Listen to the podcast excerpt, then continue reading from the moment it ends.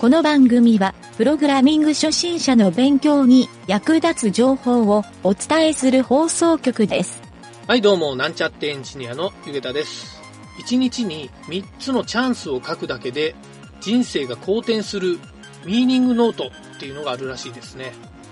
非常にコンセプトが面白いのでもっと詳細を見てみたいと思います。それではなんちゃってラジオ始まるよ。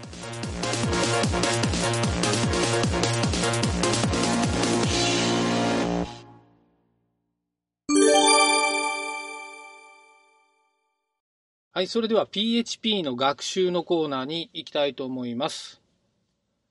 今回は多言語連動というのをやってみたいと思います。ピーエイチピー のプログラムの中で、えー、他のですね、外部コマンドを実行するというやり方ですね。はい、この外部コマンドっていうのは、えー、オーエス の持ってるシステムコマンドだったり、他のアプリケーションを実行することができる、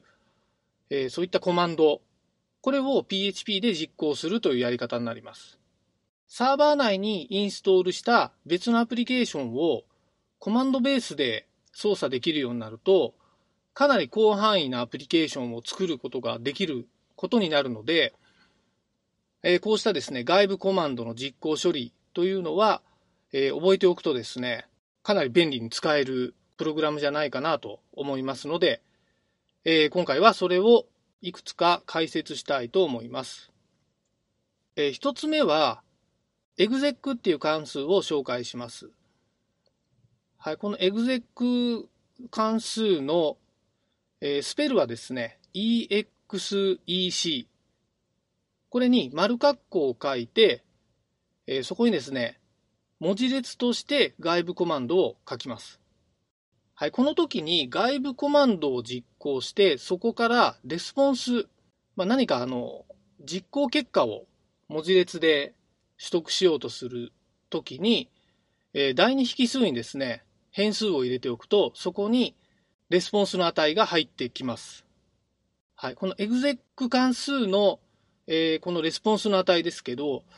この値はですね、配列で返ってくるっていう点をちょっと覚えておかないといけません。はい、どういうことかというと、レスポンスの値が、えー、開行になっている場合、その開行ごとに配列に格納されてきます。まあ、実際に開行がないレスポンスの場合でも、配列のゼロばんめに入って返ってくるので、exec 関数のレスポンスの値が配列になっているっていう点を、えー、ポイントとして覚えておきましょう。はい、それから、もう一つの外部コマンドの実行は、システム関数っていうのがあるんですね。はい、これはですね、ちょっとスペルはそのまま system 丸括弧っていう書き方ですが、この丸括弧の中の第一引数に外部コマンドの文字列を入れると、そのコマンドが実行されます。で、このレスポンスを受ける場合は、丸括弧内の第二引数に変数を入れると、そこに、えー、先ほどの exec と違って、今度は文字列で返ってきます。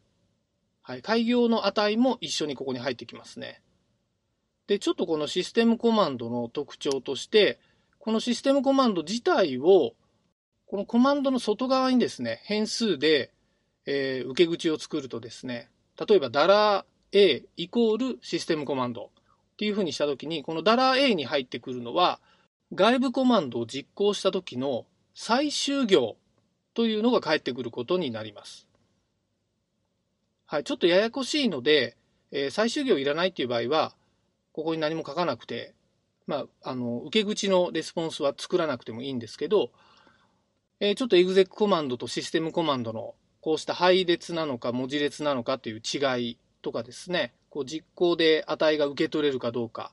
はい、こういったところを使い慣れて覚えておくと、まあ、どっちが使いやすいかっていう、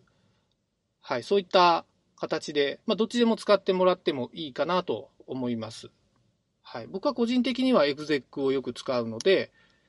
まあ、この辺はですね、使用する側の好き嫌いになってくるかなと思います。はい、それでですね、こうした外部コマンドを実行する、こういった関数はですね、ちょっと危険な関数っていうところで、えー、注意点があってですね、まあ、こうした外部コマンドの実行を入力フォームの、えー、ポストデータとかですね、ユーアールエル のクエリー情報、まあ、こうした値とですね、組み合わせて実行してしまうと、簡単にそのサーバーが乗っ取られてしまう危険性があるので、まあ、こういうふうに使いたい場合は、使用できるコマンドを限定するか、または、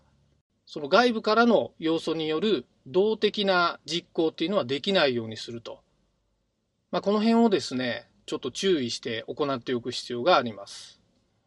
またですね、えーと、このシステムコマンドを実行する場合に、その結構重い処理を実行する場合とか、レスポンス時間が長いプログラムを実行する場合っていうのは、別のストリームにリダイレクトをするという処理が必要になります。まあ、そうしないとですね、ピーエイチピー の実行時間がタイムアウトになってしまう可能性があるんですね。はい、リダイレクトの方法っていうのは、Linux コマンドであれば、コマンドの最後に&記号をつけることでリダイレクトすることができます。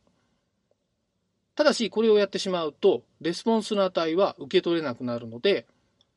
別途ですね、データ確認用のプログラムを作る必要があります。はい、この辺は設計に関わってくるところですね。はい。まあ、こんな感じでですね、外部コマンドを実行できると、非常にですね、構築するアプリケーションの幅が広くなるし、えー、何か ピーエイチピー だけでできない処理も、アプリケーションをサーバー側にインストールすればできてしまうっていう場合もあるので、えー、とてもですね、効率的に使うこともできます。はい。で、今回説明した、エグゼック関数やシステム関数、の他にもですね、パススルーっていう関数や popen っていう、まあ、これも ピーエイチピー の外部コマンドを実行する関数なんですけど、まあ、他にもいくつかあってですね、結構いろいろ細かく使い用途が違ったりもするので、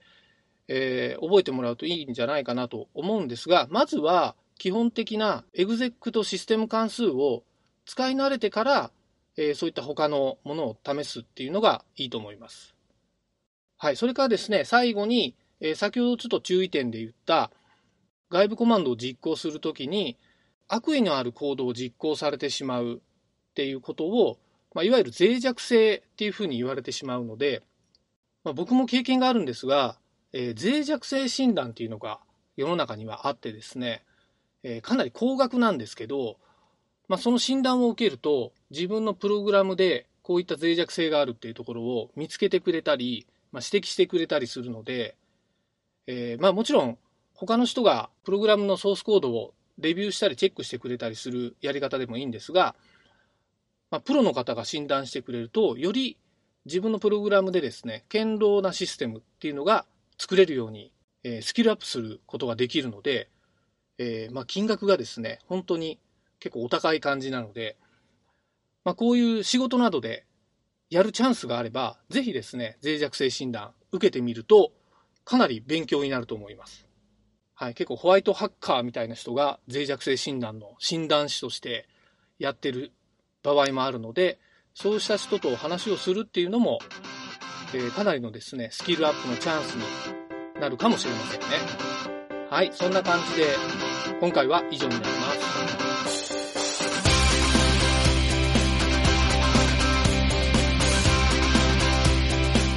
番組ホームページは エイチティーティーピーコロンスラッシュスラッシュエムワイエヌティードットワークスラッシュラジオスラッシュ